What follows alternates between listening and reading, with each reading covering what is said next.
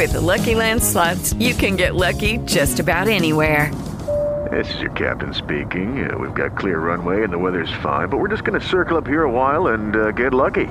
No, no, nothing like that. It's just these cash prizes add up quick. So I suggest you sit back, keep your tray table upright, and start getting lucky. Play for free at LuckyLandSlots.com. Are you feeling lucky? No purchase necessary. Void where prohibited by law. 18 plus terms and conditions apply. See website for details. Following program is intended for immature audiences only. Don't think, just listen. From coast to coast, border to border, and around the world, you're going online with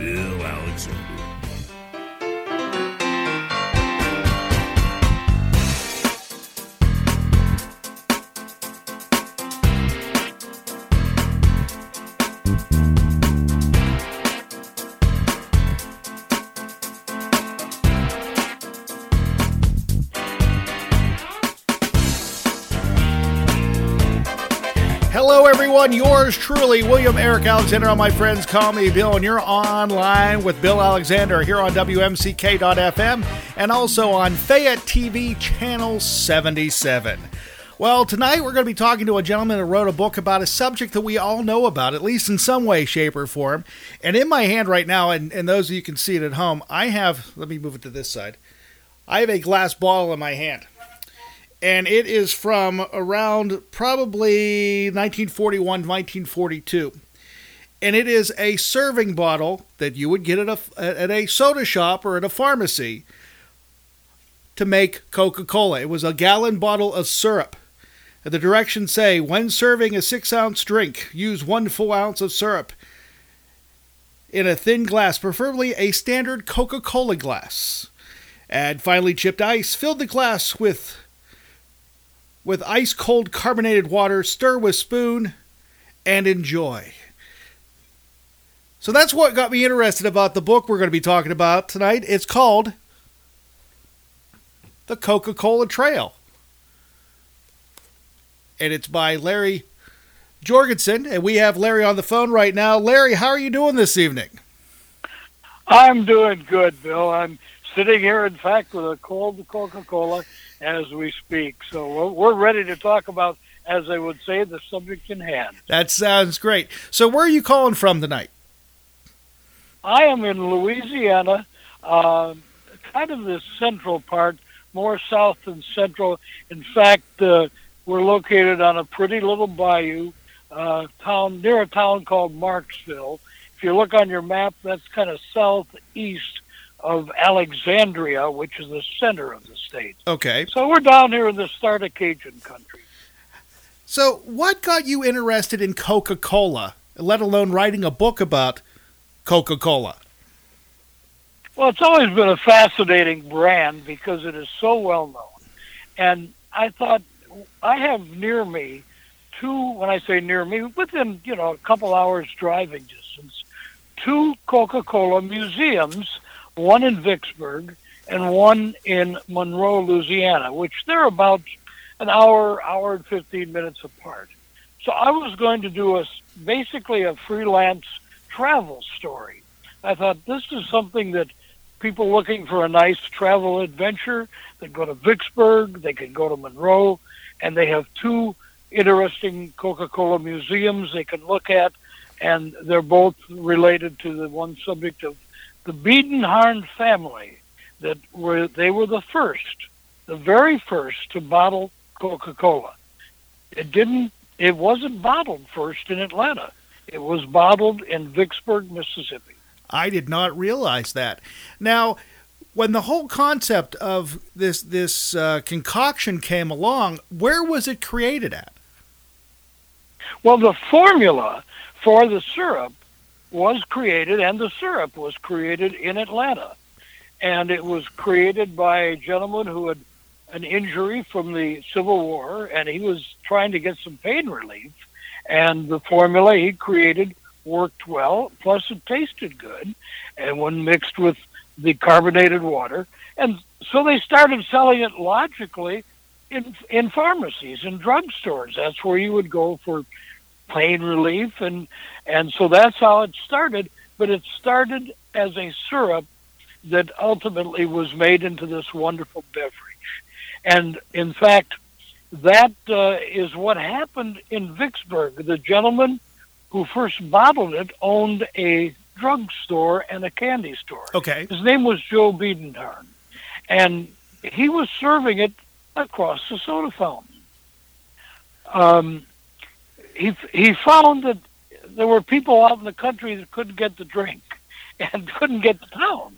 And he thought, you know, if I could bottle this, I could get my Coca-Cola drink to them. And so he started, he bought a little hand bottling machine, in fact, second-hand hand bottling machine, and started bottling Coca-Cola. Uh, didn't bother to ask Coca-Cola, you know, the company that made the syrup, if it was okay. He just started doing it. So, in his original version that was bottled, was it carbonated or was it just uh, watered down?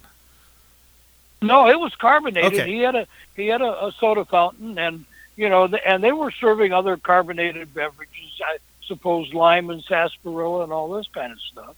But it was the coca. See, he, besides having that that little soda fountain, he also was a distributor to other soda fountains Oh, of okay. the syrup. So he had easy access to it. And ironically, when he started bottling it, he did send two cases to Atlanta to the gentleman who at that time owned the syrup business. And uh, they said, yeah, this is okay, but they didn't pay much attention to it, uh, to the idea of bottling it for five years. Because And that, their, and that become, be- go ahead. because in their mind they thought it was something you'd have to go to the, uh, to a pharmacy or soda shop to get, and it wasn't going Well, to be something you could keep, or or how did they? Why were they reluctant to the idea? Well, that that's a whole another interesting story, which is a chapter uh, in my book. Uh, the chapter is Chattanooga, and we have to go way back now to about five years. Joe first bottled it in 1894. Okay. About five years later, uh, there were two young attorneys from Chattanooga. The one had been in the uh, Spanish-American War in Cuba, and uh, had sampled a carbonated beverage there. And when he came back to Chattanooga, he thought, boy, that Coca-Cola thing, we could put that in a bottle. That'd be a good idea. So he traipsed off to Atlanta and tried to get permission to bottle it. In fact, he wanted the license to bottle it. It took two trips to Atlanta, and Asa Candler, who at that time owned and manufactured the syrup, finally gave in. He told them, he said, you know, I don't like this idea. I, I'm concerned about the losing the quality of the beverage. And um, he said, I, I, I just, I'm not real happy about this. But he said, he finally gave in to them and sold them the rights to bottle everywhere in the United States Oh, except wow. Mississippi, because Joe was still doing it. It- He sold he sold the rights, Bill, for a dollar, and Oh. he never collected the dollar, and he never collected the dollar. He said, "This is a dumb idea, bottling Coca-Cola," and he said, "If this doesn't work, I don't want you guys to come crying back to me about." it. So that's how it started. So you can imagine two young businessmen with not a lot of money but an idea. They go back to Chattanooga, and they're like, "Now what do we do? How do we bottle Coca-Cola?" You know, it's kind of like the dog catching the car. What is chasing the car? What do you do when you Right. catch? You know, uh, so they they had the rights to bottle Coca-Cola throughout the United States. And they thought, how in the world are we going to get that done? They started a little bottling business in Chattanooga.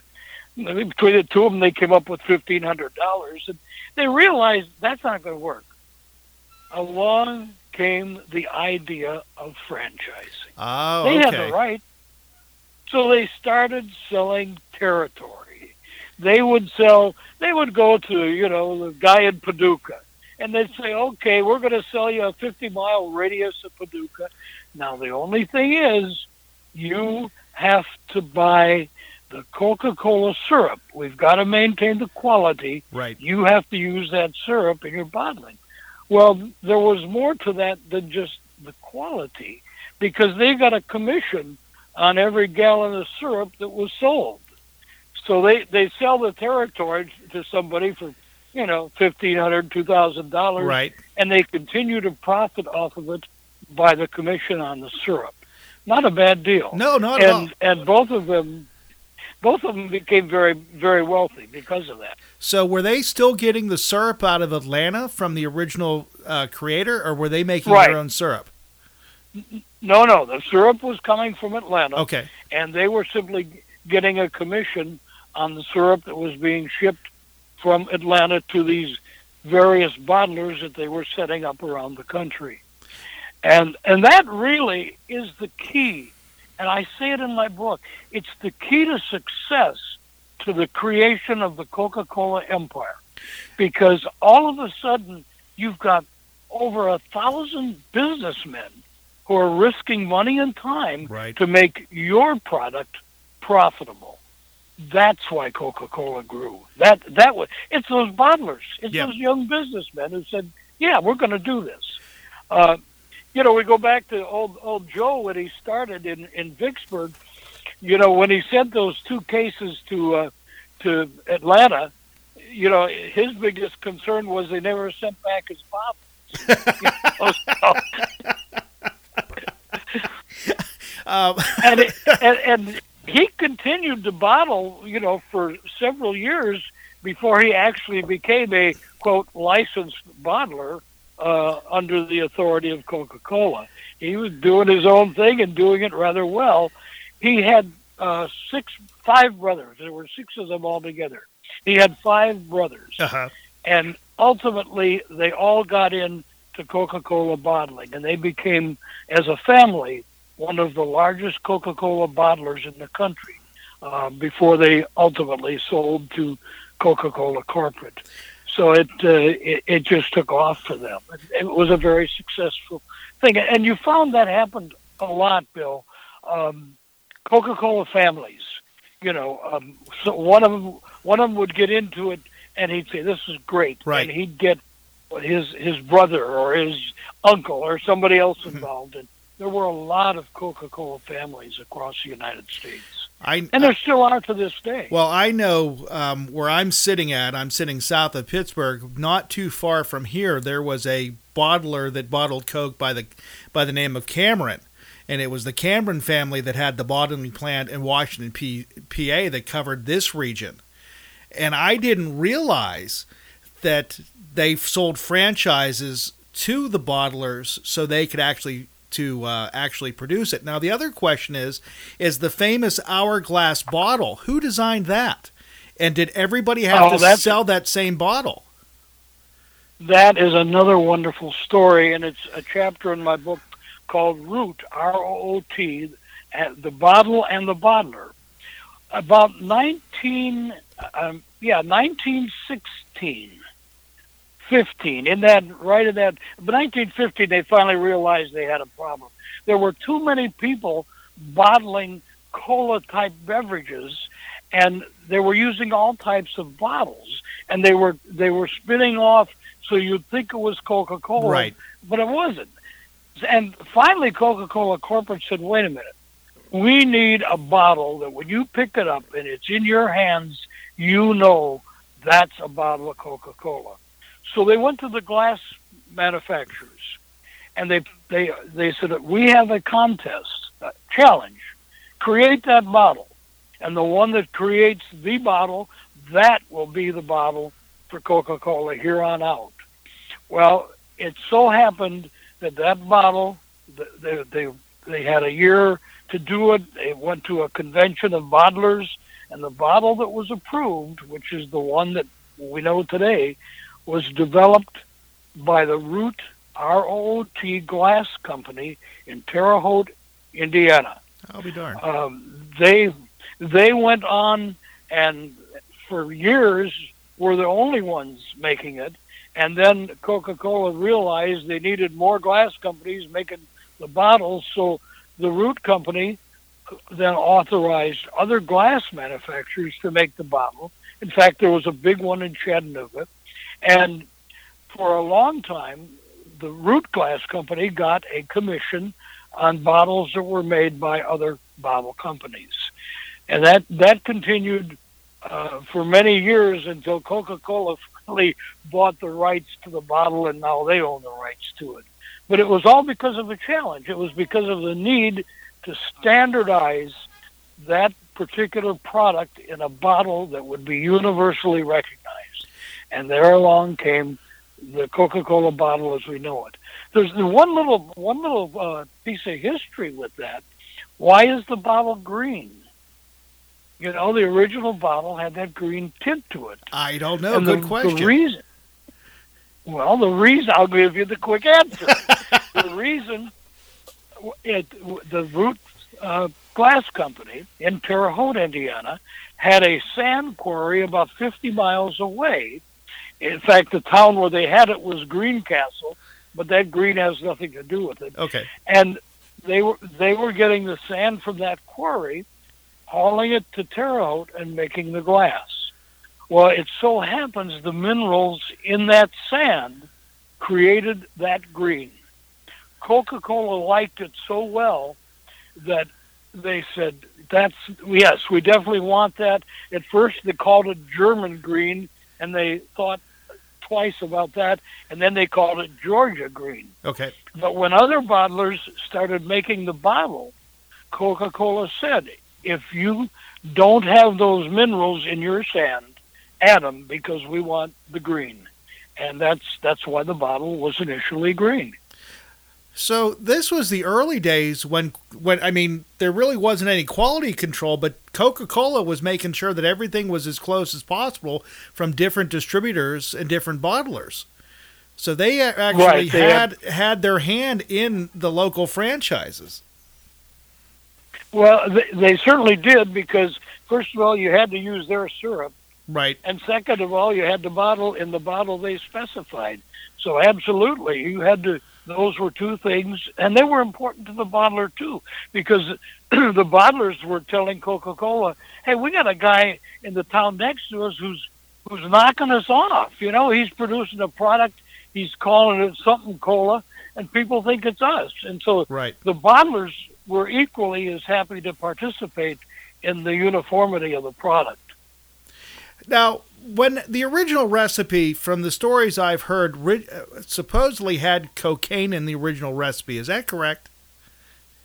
Oh, you don't know how many times I've been asked that question. Well, no, I- what what it had, the original recipe had the cocoa leaf and the cola nut. okay. So yeah, if you take the cocoa leaf and you know and do like the boys in Colombia are doing, yeah, you'll get cocaine. Okay. But that it didn't have cocaine. It had the it had it had the leaf, and that and that of course people say, oh, it's got cocaine. No, it's got the cocoa leaf. So what was was the original formula? so what was the medic- medicinal purposes of it then? Um, Well, it relieved it relieved pain for one thing. The the um, Pemberton who created it okay. had this war injury, and he was looking for something uh, to relieve the pain. And I don't know where he decided that though that mixture would work. Somewhere he must have read something, but uh, it worked, and um it was created for, as they say, for medicinal purposes. Purposes. For that term. and, and when when the drink was originally sold at pharmacies, was it given to kids or was it just an adult beverage? It was given. It was. It was sold to anybody who wanted Okay. it. When when uh, when Joe sold it in in Vicksburg across the counter, you could get a uh, a small glass or a big glass for the same price. Oh wow! And and uh, it was anybody who liked it was cer- it was not a you know an al- alcoholic or a narcotic beverage that needed control. It was just it was just a good good tasting drink and still is. So whenever they were bottling this, and and you mentioned originally coming out of the pharmacy, and they were mixing it there, and he was he was mixing it and bottling it themselves. When did I mean Right. they had to come up with a ratio for the consistency of the syrup to the carbonated to the carbonated water. How long did it tell, take them to actually get that? Because if they were going to bottle it on a grand scale, that would have taken a while to make that uniformity again. Well, I think it was simply the formula that had originated in Atlanta at that first little drugstore. Um, I guess when Pemberton went in there with his syrup, he said, "Let's, you know, like anything else, let's try it and see what Okay. comes out with the best flavor." And and that worked, and and everybody followed that same formula.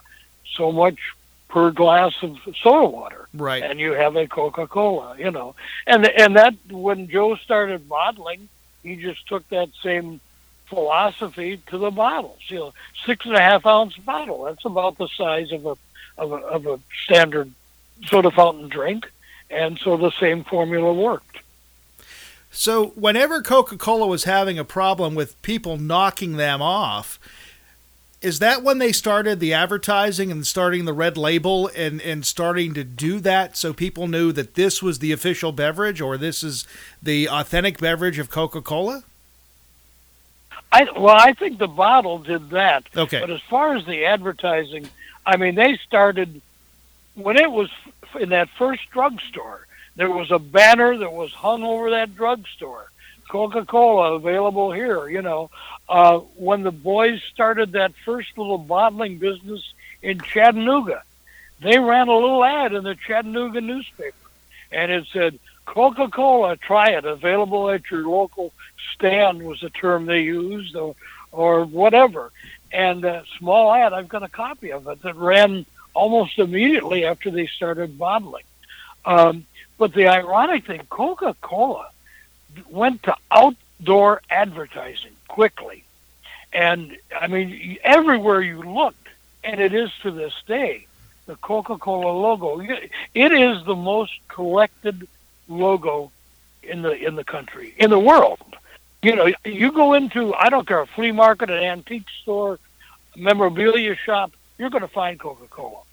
And at one time, Asa Candler, who owned the the syrup manufacturing, told a Hollywood executive, "I it will, come a day when you can't make a movie outside without there being a Coca-Cola sign in the background."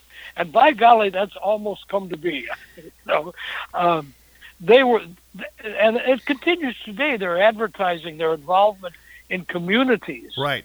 uh, they have they've always been a leader in that, and that's what made that that's what put them a jump ahead of everybody else.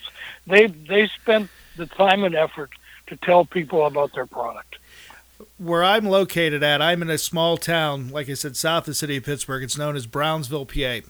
And they have been doing some renovation in town, and there's one building that they were they redid, and you can actually see the Coca-Cola the, the, the advertising. It's there, it's faint, that was on the brick wall that has withstood for almost a hundred years now, and you can see it, the whole thing, and you can make it out. And again, you can see that around the country on in old communities and that where they were painting Absolutely. painting those signs up there, and they were there to stay because in their minds, Coca Cola was going to be there forever, and by George, they are here forever.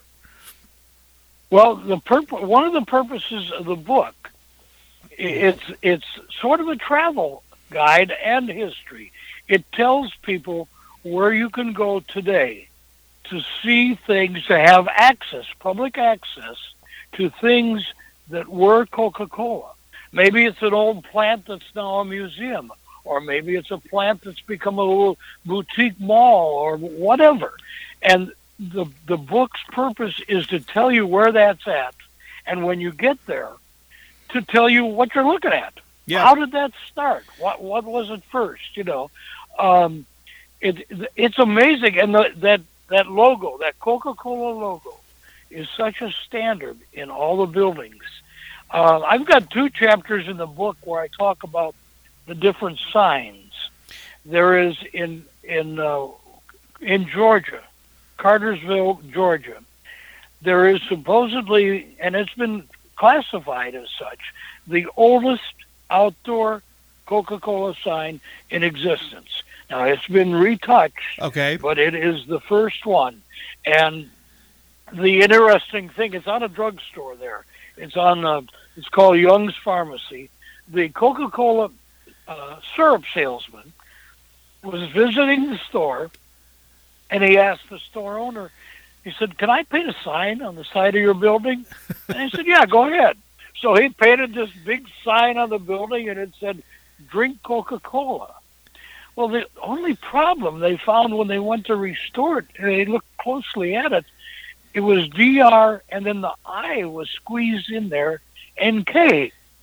And when the syrup salesman painted the sign, he forgot the I in drink, and he had to go back and add it. so when they restored the sign, they had to do the same thing. And it's a classic. The sign is, is there, and we, there are a lot of those around the country. We've highlighted some of them in the book, and you know, everywhere you look, there's a Coca-Cola sign. Well, on, many of them have stories. Now, on page 74 of the book, and about that sign you're saying, it says the first painted wall sign to advertise Coca Cola was placed on this wall for the Coca Cola Company in 1894. The sign was restored in 1989. And you can see it. It's on Right. the Young's Brother Pharmacy, and um, it's right out uh, right outside of it.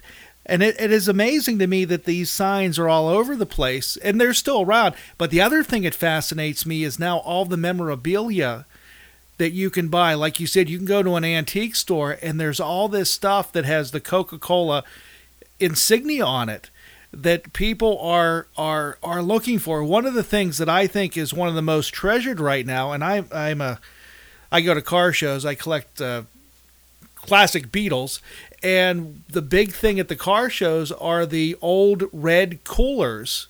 The big metal coolers that have Coca-Cola name on the side of it, and those things are going between five and six hundred dollars a pop to get one in decent shape because people Right, want to right. buy that nostalgia. And it just amazes me how these things have held value, and not only value, but also a place in the in the uh, public's heart all these years. Good, good memories. You know. Yeah. Um, the vending machines. There are vending machines that are going for ten, fifteen thousand dollars. Restored vending machines because they are unique, and again, it's the it's Coca Cola. Um, there's so many different things. There is a very large organization of collectors, memorabilia collectors, Mm-hmm. and they have chapters all over the country. They have a national convention. The various chapters have their own conventions, and they swap and trade and you know tell Coca-Cola stories. But uh, it, it, where else can you find a product with that kind of following? I, People that go out and collect your brand. You know, it's amazing. and that that is amazing to me because I was born in the uh, mid '60s, and just remember in the early '70s being able to go into a place to a vending machine, putting your money in, opening the door, and pulling out a glass bottle. I mean, you tell a kid to do that today, they look at you and said, "What do you mean you have to actually pull it out? That's supposed to drop in front of you." Right. Going, that was Or- fun. I mean, we enjoyed it. We used to play with the bottle cap thing on the side too, but. Uh, Well, or or how about looking at the bottom to see whose bottle came from the furthest distance? That's right. And you all, know, and collecting And- the bottles and- at the end of the week and making sure that way went back to the grocery store so you got your deposit. Coca-Cola bottle collectors right now are are very unique, and and they they can tell you a bottle and what it's worth, and a bottle that you might just toss in the garbage Yeah. or find alongside the road, if it's come from the certain bottler, it's valuable. You know, in fact, I'll tell you a story. This, and it's not in the book, but it will be in the next one. Um, when they had the competition to create the bottle, there was one company. It was the Graham Glass Glass Company that created a bottle. I've been told, I haven't seen it, that it was a three-sided bottle and it didn't obviously become the bottle. Right. After the competition, there were seven of them made. After the competition, they were to be destroyed. Well, one escaped. How it escaped, I don't know. But there's a gentleman in Indiana that has it. And he's been offered four hundred thousand Oh, dollars wow. for it, and he won't sell it. I don't blame him. So, you know, the collectors, the right bottle to the right guy is worth a lot of money, and it's probably bottles that you and I have tossed in the trash along the way, not knowing. Well, and that's a shame too because we've become such a throwaway society that it was like you said cool whenever you got the bottle of coke to look at the bottom to see what bottling company it came from originally, especially up here because those bottles traveled across the country. Yeah. I mean, and, and Absolutely. because of the way the deposit idea was, I mean, and honestly, if you think about it, that was the first real recycling that we had in the United States. Was the whole idea of a glass bottle? Well, and then when we got into our throwaway Yeah. situation, two two things happened. It led to canning, and that created a whole other problem for Coca-Cola bottlers. Now they had to can. In fact, Coca-Cola told their bottlers, this was back, I think, in the 1980s. That I'm not, I don't have the book in front of me. Okay. but about that time, they told their bottlers, cans are coming, and if you can't if you can't can at your plant, you better get together and figure out as a co-op or what you're going to do to start canning because the cans are throwaways and people want throwaways. Well, the glass business at that time created the throwaway bottle. Now, what's the difference? The difference is in the structure of the bottle. Right. The old original deposit bottles were stronger. They could mm-hmm. withstand many washes and many uses. So for the bottle business to be competitive, they had to create, quote, a cheap bottle, something that could be thrown away. And uh, that whole thing of throwaway society impacted bottling and canning at the same time. to me, and I've always said this, uh, and, again, it may be an age thing for me too. I think Coca Cola tastes better in a glass bottle than it does in a can. and and you're not alone on that. Um, you don't know the people that I run into, and I'll say, "What's your Coca-Cola memory?" And they'll say, "Boy, that cold Coke Yeah. in a six and a half ounce bottle, that was the best." And there are people today that they won't drink it unless it's in a bottle. Which And, is and inter- I think there's something to that. which is interesting to me because I can I still see the glass bottle for so- sale, but they're not bottled in the United States. They're bottled in Mexico.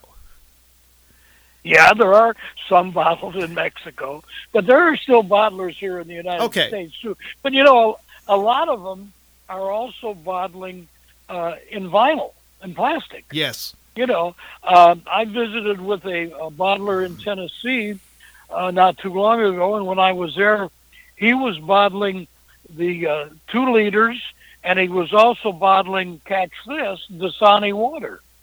Okay. You know, that's your Dasani. Uh, it, it is a purified water. They have a system to do it. It's not tap water, Right. and certain bottlers can do it, and this one was doing it.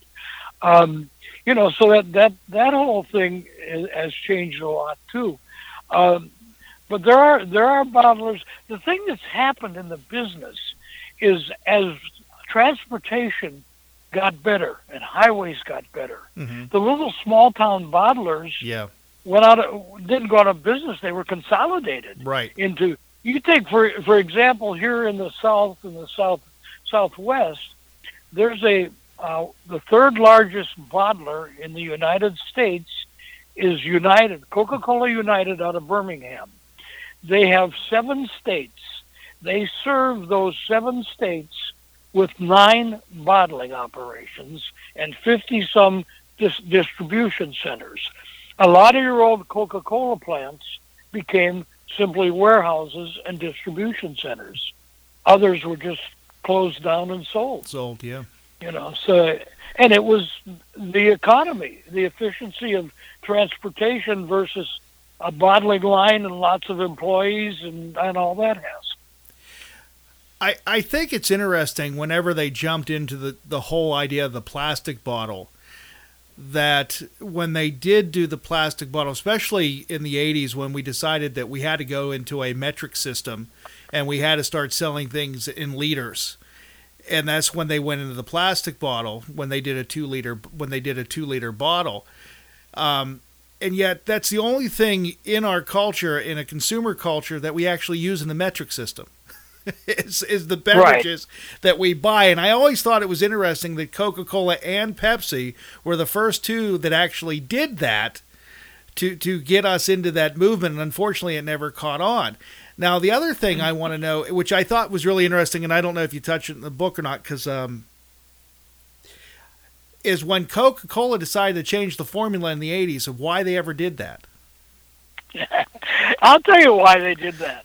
You remember in the 80s, Pepsi had the Pepsi Challenge. Yes. And and you they would go to places and they would set up two glasses. Sample this one and then sample that one. And which one do you like best? And people would say, "Oh, that's this one." And it was Pepsi. Well, it the it was simple. Pepsi is sweeter. Sweeter, yes. And when you take and when you drink something, your first sip is going to be the sweetness. Pepsi was sweeter, and people say, "Oh, yes," but guess what? They didn't drink the whole glass. No. Okay, so Coca-Cola got misled. They were believing that people thought Pepsi was better. It was that first taste that was better. But bottom line, a glass of Pepsi compared to a glass of Coca-Cola, there's no difference. And so they started the new Coca-Cola based on that challenge that they were losing and they made a sweeter Coca-Cola, and people rebelled. What? I mean, there were there were there were Coca-Cola salesmen, delivery men in the grocery stores that were accosted by little old ladies with umbrellas that said, "I want my Coca-Cola back." You know, it it was the biggest marketing mistake in the world, and it was truly a mistake. It was not a gimmick. It was a Coca Cola mistake. One Don't of the, do that. one know? of, one of the things, and I, I, I remember it to this day because my grandmother would buy Coke. That's what she, she did. She'd bought it in the bottles, and she always had this surplus of Coke. Well, all of a sudden, regular Coke was gone. You had new Coke. And she would not buy the new Coke because she had this surplus of the original Coke, and we would go to her house and drink it because the new Coke tasted awful. Again, it was too sweet. And I always said that Coca Cola is that, that drink that you drink when you eat food. It is like pairing a fine wine with a dinner because it has a drier taste to it and it lets you enjoy the food Right. just a little bit more. I've always said that. But I remember the new Coke fiasco, and then when Coca Cola came back out again with classic Coke, which I'm thinking, why don't you just call it Coke? Why do you have to keep calling it something new? But uh, yeah, that that was a that was a marketing nightmare. It really was, and how they how Pepsi pulled that one over top of them is beyond me.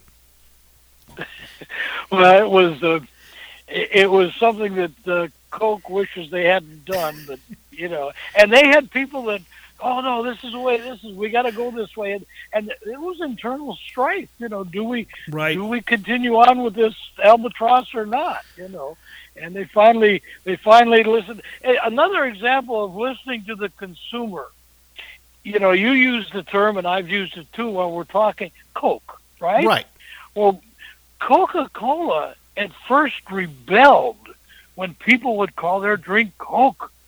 They thought this is no, it's not Coke, it's Coca Cola. Right. But you know what? The public they wanted to go into the store and say, "Give me a Coke." Right. You know, they like that.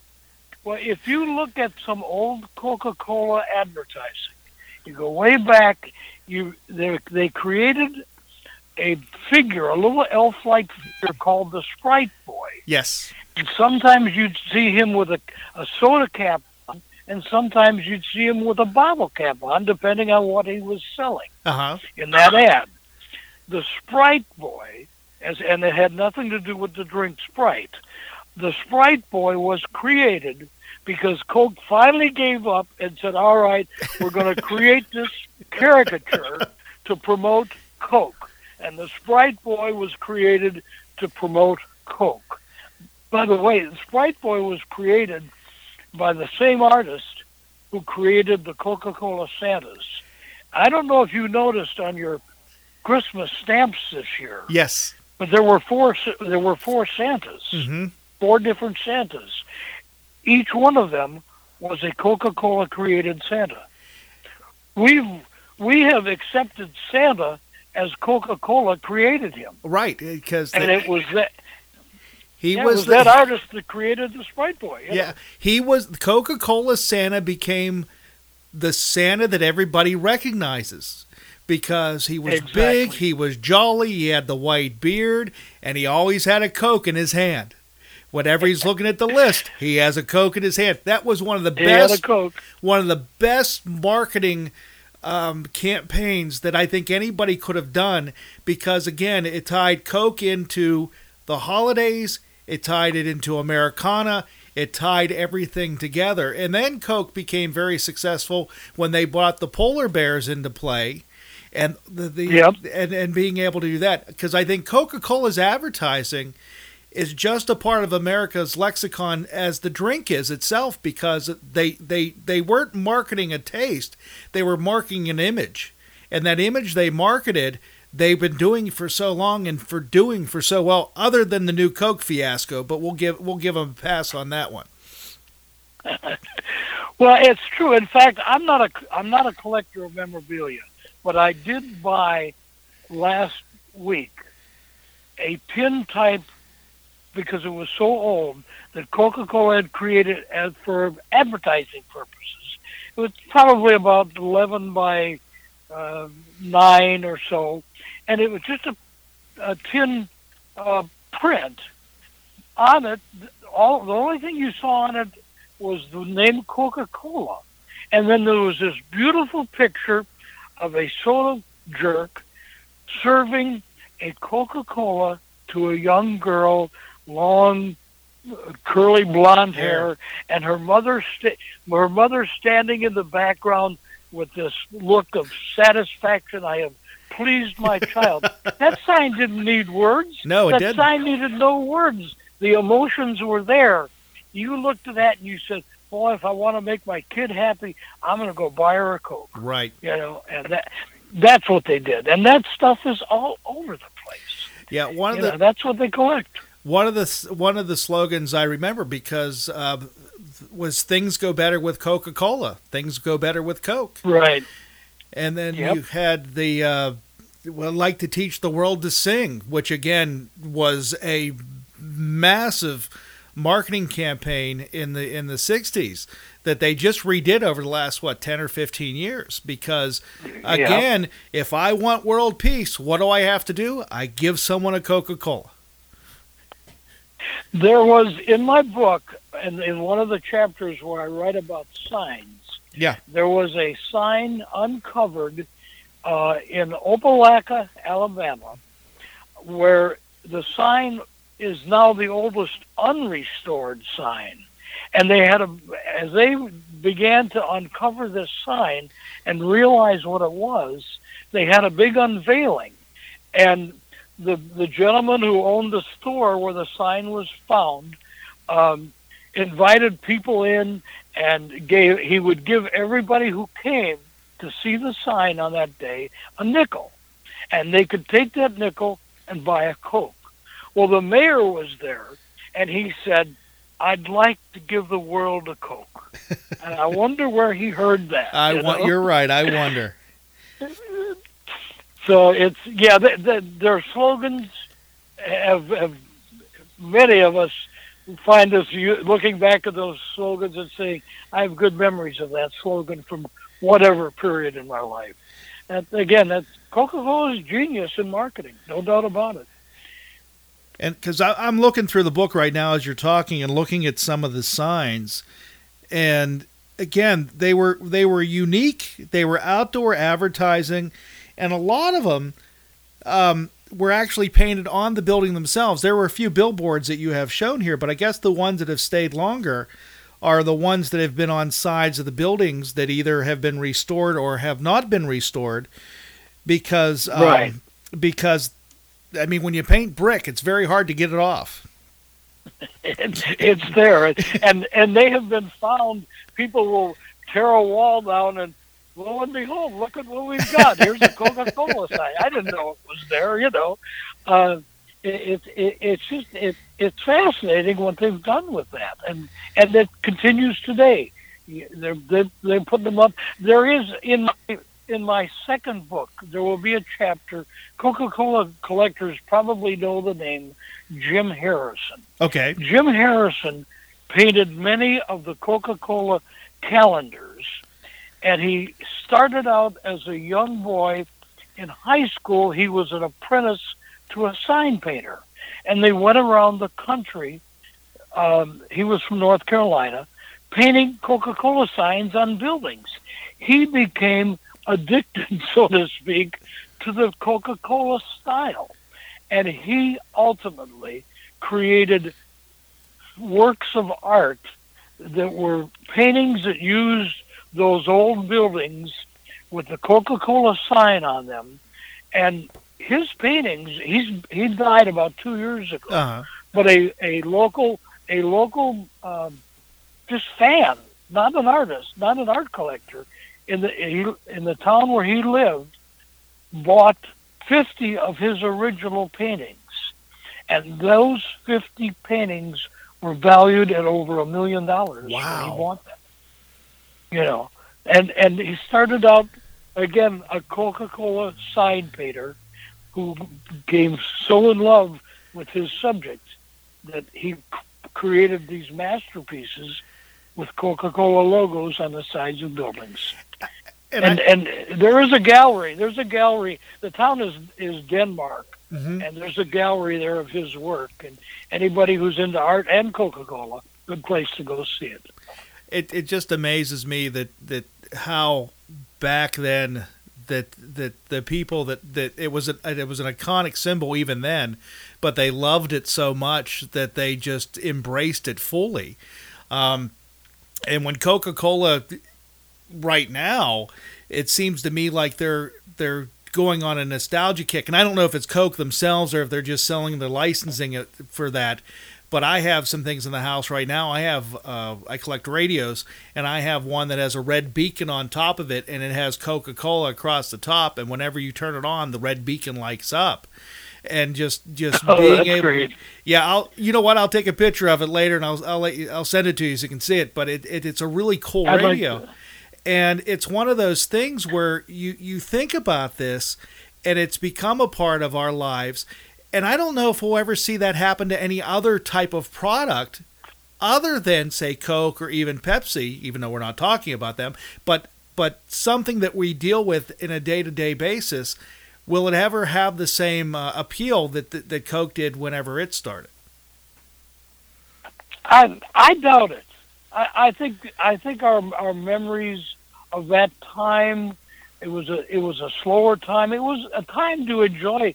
That was you know today you've got so many diversions Yeah. in your life that you enjoy. Where in those times you didn't have those many diversions of enjoyment. So when you had one like Coca Cola, you treasured that, and that you, you there were memories that were created because that was part of your life. Today, good grief! I mean, we've got so much social media. We've Right. got so many things that we do on a daily basis that no one thing. I think this is my philosophy, but I don't think there's a single thing that will ever capture the hearts of consumers the way Coca-Cola did, because we don't have time for it. We're too busy. We're too busy to get emotional about a product. And I, and I agree got to do that. something for us. Yeah, I, know? I agree with you on And- that because I don't think you'll ever see that go into it that that we've embraced a product so much. And that the funny thing about it is everybody has stories. Right.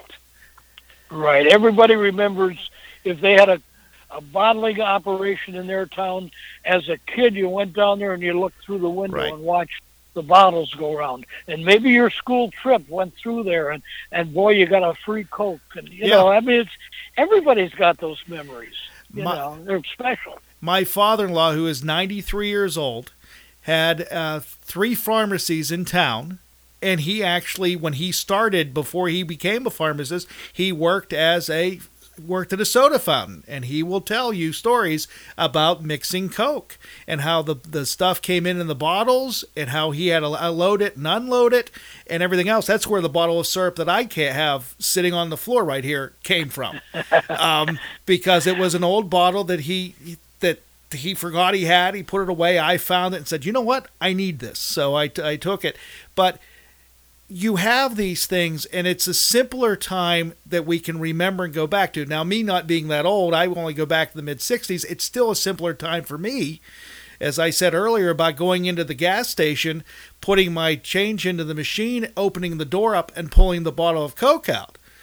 I mean, that was a big thing back then. And you didn't have that many of brands of beverages to drink because it was either Coke or it was something else.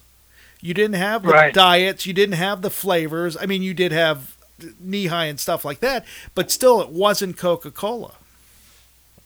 That's right. Well, and it's just the the memories of that.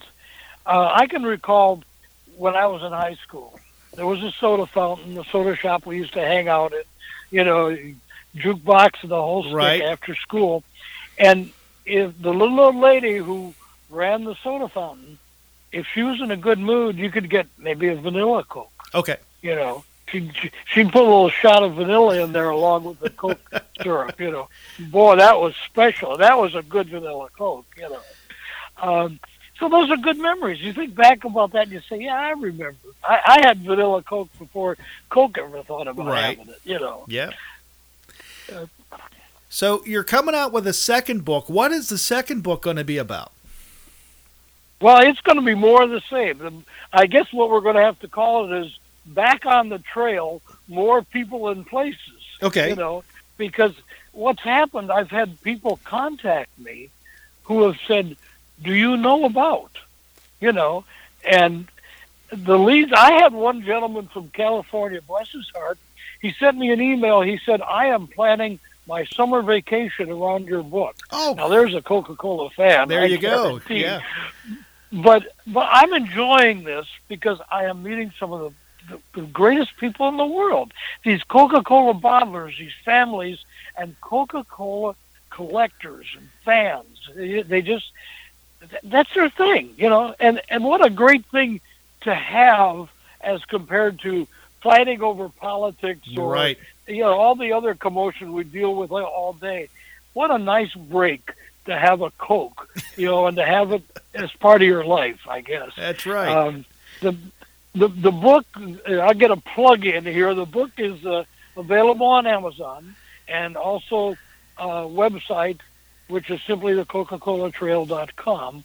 And depending on what old country store you walk into or or what museum, you just may find it for sale there too. It, it's selling pretty well. Yeah, I have the links of the book on my website. So whenever you're listening to this or watching it, you can actually click on it and go directly to Amazon to pick up your copy of the book. So, um, so Larry, I really enjoyed this, and we're almost at that hour mark, which is hard for me to believe that we've been talking about Coca Cola for um, almost an hour now, which I probably could go on for another hour. so we may have to do Yeah, this again in the near future. When we get the sequel done, I'm going to have a lot more stories to tell you. You know, in fact, we only we only touched on a few of them here. Uh, you got time for a quick one? Sure, I got I got uh, about eight minutes. Go ahead. Okay, all right. I'm going to. You know, we know that Coca-Cola corporate is Atlanta. Right. Well, I'm going to tell you about another Coca-Cola related corporation that's now in Atlanta. Back many, many decades ago, there was a, a, a crop dusting company in Monroe, Louisiana that called themselves Delta Air Service. And they were crop dusters Okay. and they they wanted to expand. Well, one the, Joe Biedenharn's son started giving them money, and they started giving him stock to expand, so they would buy more crop dusting planes. Well, then they wanted to get into hauling passengers, so they they got more money from from Bernie Biedenhard, and he got more stock, and uh, they started flying passenger planes from Dallas to Shreveport to Monroe to Jackson, Mississippi. And they kept getting bigger and bigger, and pretty soon they went from Delta crop dusting to Delta Airlines. Okay? But they were located in Monroe, Louisiana. Now here's here's what what has become a funny story that the old comedian Jerry Clower used to tell. Okay. At one point, you have all these Delta Airlines stockholders are meeting in Monroe, Louisiana, of all places, at the conference room at the local bank, and one of the uh, one of the uh, shareholders who was from one of the big cities stood up and said, "You know, this is getting to be a pretty substantial airline, and we need to be meeting someplace else. My name is Joe Smith, and and I've got you know twenty share twenty thousand shares of Coca Cola, and I think we should meet Chicago next year. Next year, well." Bernie Biedenharn, who had put all this Coca-Cola money into Delta, said, "My name's Bernie Biedenharn, and I've got 950,000 shares of Delta Airlines, and we'll see you next year in Monroe." so, so for many years, for many years, Delta Corporation, Delta Airlines, their corporate headquarters was in Monroe. Of course, now we all know that Delta, like Coca-Cola, is in Atlanta. Right. But it's interesting. that There are two two stories, both from Monroe, Louisiana, that, that took both of those companies to some identification in Atlanta. I'll be darned. I, I think it's I think it's a neat a neat story. So I wonder if Coke was the official beverage on the Delta Airlines when they were flying passengers then. I'll bet I'll bet it it sure should have been. If it wasn't, I'm sure it was. And uh, it's and it's just again, those are the kind of things. Some of them I've put in the book, you know, Yeah. and there'll be more in the next book. The little stories you find that that really tell you who the Coca-Cola bottlers were and who they are today. They're involved in their communities, and yeah, they're they're making a good living and selling a product, but but boy, they're your neighbors too. Right. They're good people. Right. Well, Larry, I appreciate it. Thank you very much for uh, taking time and talking to us tonight. The one thing the audience doesn't know is Larry's not in his house right now. He's actually sitting outside on his porch. I'm sitting here looking at a still a full moon, which is reflecting on my pretty little bayou. There you so, go. Uh, for for those of you who are still shoveling snow, hey, I've been there and done that, and that's why I'm on the bayou tonight. I understand. I understand totally. Larry, thank you very much. It was a pleasure. And when the second book comes out, we're, we'll we'll talk to you then about that one. You betcha. We'll look forward to it. Eh. Thank you, Bill. You Thank- take care. Thank you. You have a great night. We'll talk to you next time. Bye bye. Okay. Bye. Larry Jorgensen, the Coca Cola Trail. And it is, let me hold it that way so you can see it. Uh, the history of Coca Cola, people, and places. Really nice conversation with uh, Larry, and I hope you enjoyed that. If you'd like to get a copy of the book, you can. All you have to do is go to my website online with Bill Alexander. It's a highlighted link underneath the video clip, and it will take you right to Amazon. Um, it's a it's a great read. We jumped around tonight because I wanted to touch on as much as I possibly can, and uh, again, it, it, it is it is fun to read, and you guys will enjoy that. So um, I'm glad I'm glad we were able to talk to Larry this evening, and I love Coca Cola, my beverage of choice. Um, and it goes really well with bourbon too. But anyhow, and that's Jim Beam. But that's for another time and another. Maybe we'll have somebody from the Jim Beam distilleries on. We'll then we'll have Larry on after that, and we'll do our our tribute to bourbon and Coke. How's that sound? Anyway, anyhow. That's going to do it for this week's edition of Online with Bill Alexander. We're taking a week off next week, and we'll be back the following week uh, with a another program. I think we're doing a special Friday night show, a little late night because the guests couldn't get in here earlier. So um, I'll, I'll, keep you posted on that and let you know. Don't forget to check out America's Classic Standards on WMCK.FM and also overnights on Fayette TV Channel 77. And uh, that's it for this week. I'm glad you're able to join us, and I uh, hope to talk to you next time. Here online with yours truly, Bill Alexander. Well, I'm tired and I gotta go home. I'm tired and I gotta go home.